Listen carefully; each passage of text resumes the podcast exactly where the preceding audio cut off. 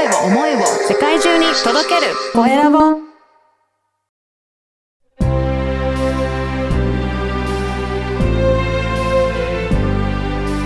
経営者の志こんにちは、コエラボの岡田です。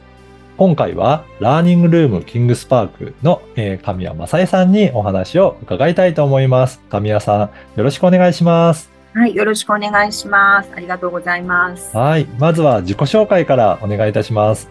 はい、えっ、と、静岡に住んでおります。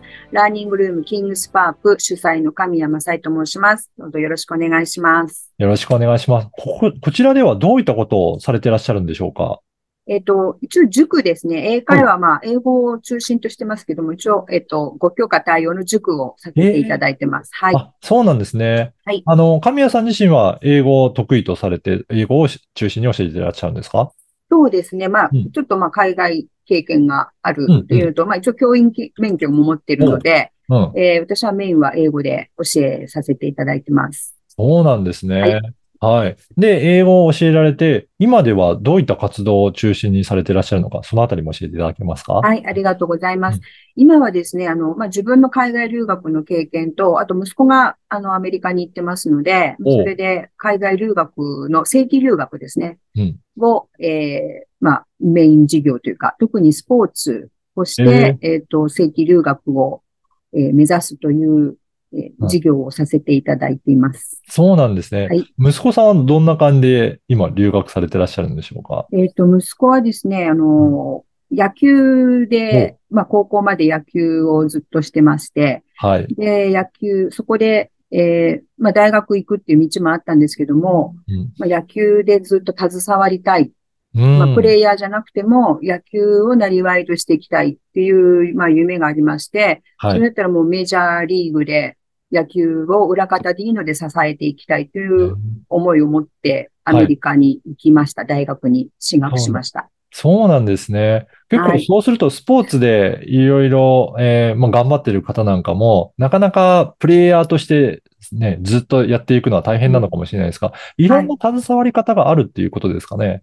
そうですね。アメリカはやっぱりスポーツ大国、スポーツ大国ですし、スポーツビジネスがまあ成り立ってるところではありますので、はい。特にあのメジャーリーグ聞くところによると、すごいあの仕事が分業化されていえるということを聞きますので、あうんの、それは息子からちょっと聞いたんですけども、うんなので、いろいろ仕事があるらしく、まあ本当、えっ、と、通訳もね、今、はい。あの、大谷翔平さんの通訳の一平さんとか、うんすごくクローズアップされてますけども、まあ通訳の仕事しかり、今トレーナーさんも結構多いみたいですね。日本人のアスレチックトレーナーは、すごい日本人やっぱり丁寧ですし、うん。あの、針、鍼灸の方がやっぱり日本人ができるので、まあはい。針っていう東洋医学はなかなか、あの、現地のやっぱり、あの、アメリカ人とかにはやっぱりね難しいことらしいので、そうなんですメディカルね。の、はい、トレーナー、あと気がすごいやっぱ回るんですって、日本人は。ええ気遣いがすごいできるので、あの、細部にわたって、あの、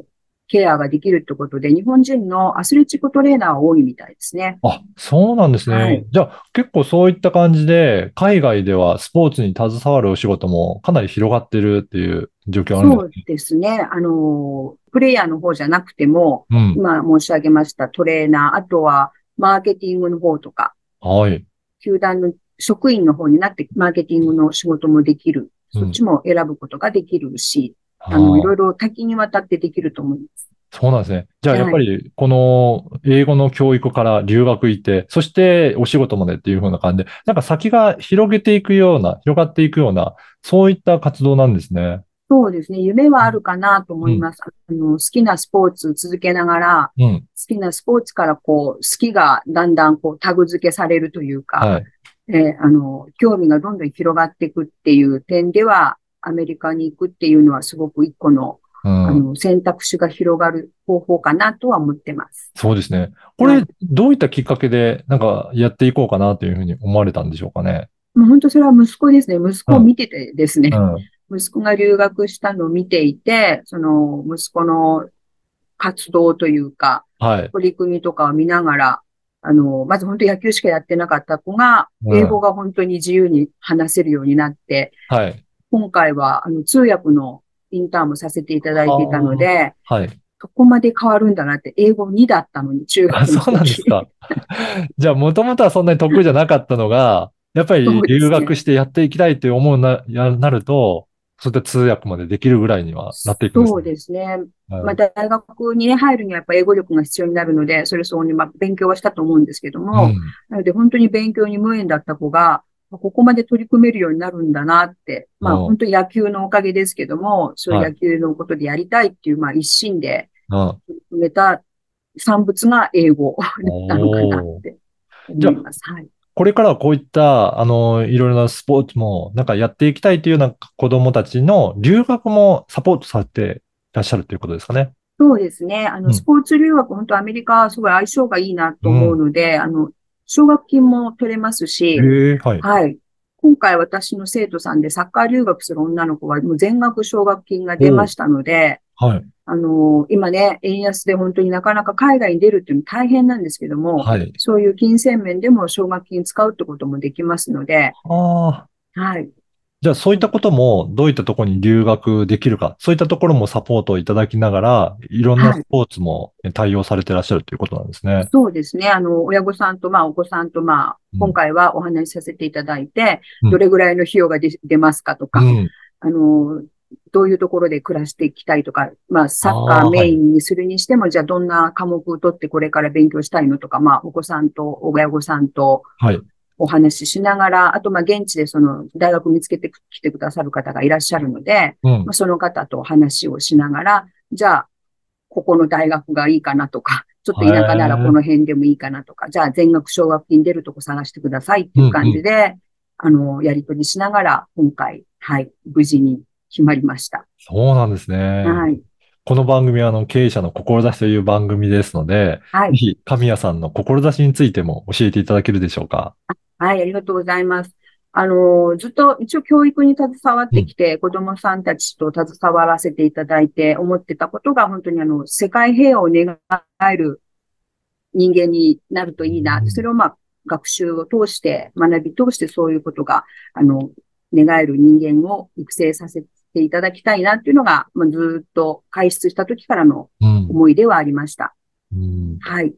これは、やっぱり、この海外留学することで、そういった世界平和にもつながるような教育にはい。なっていくわけですかあね。なっていくかなと思ってますね。特にあの、なかなか日本で体験できないことができる一つの中に、このマイノリティ、少数っていうのをすごく経験できるっていうことと、その、やっぱコミュニケーションの弱者、圧倒的な弱者になるので、言語の面で。うんそこでやっぱり留学生の子たちのお話を聞いてると、そういう経験があって、いろんな人に助けられたので、今度は自分が人の役に立ちたいってことをみんなやっぱりお話をされてるので、うんその役に立ちたい、自分が助けてもらったからっていうのがとてもやっぱりベースになってるなっていう。うんそれでこう活動をこれから仕事を広げていきたいっていうお子さんも何人か、あの、うんお話しさせていただいたことがあるので、はい。なのでやっぱ海外経験は、はい、必要かなと思いますね。そういう面でも。確かに、あの、ずっと日本にいたら、もう慣れた場所で、うん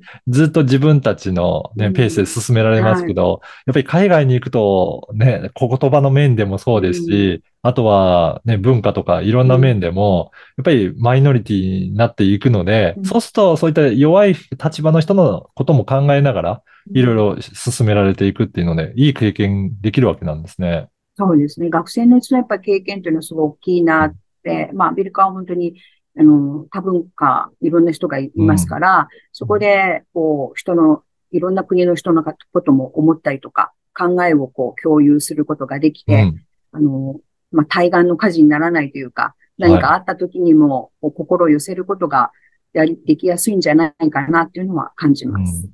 それをもう本当に好きで得意なスポーツをきっかけに、いろいろ海外とつながってい。っていうと、なんか本当に、えー夢が広がっていくような、そういった取り組みになっていきますね。そうですね。ずっと本当に日本の子ってもうスポーツちっちゃい頃からずっと一生懸命続けてますので、うんまあ、その好きがね、ずっと続いて、あの、海外まで飛び出せることができれば、うん本当に大きく広がっていく、選択肢も広がっていくかなって思ってます。どうなんでしょう？日本と海外、特にアメリカって、えーはい。子供の頃からやっていってるのって、日本は進んでるのか、やっぱり対応できるのかどうなのかっていうところもええ心配かと思いますが、いかがなんでしょうか？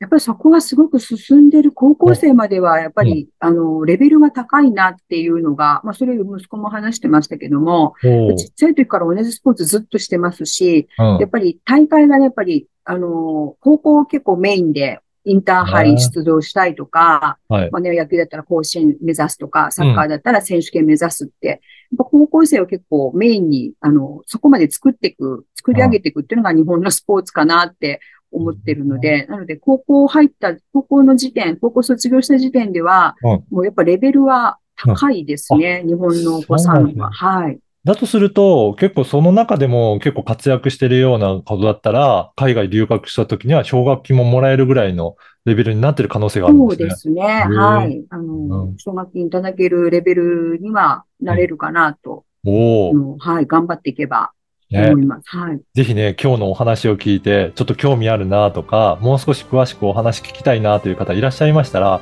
このポッドキャストの説明欄に、えー神谷さんの Facebook の URL も掲載させていただきますので、ぜひそこからチェックしてお問い合わせいただけたらと思います。はい。最。新の情報とかも Facebook には掲載されていらっしゃるということですかね。そうですね。今度春に、あの、少年野球チームをアメリカに連れていくっていう、夏にやったんですが、今度春版をはい今計画してますので、もしよかったら、はい。こちらもご覧いただければ。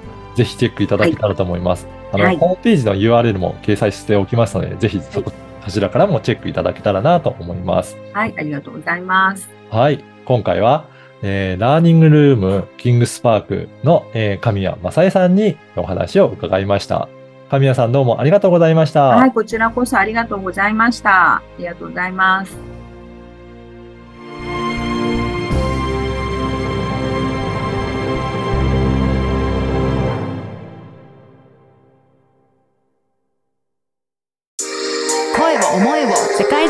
届ける。コエラボ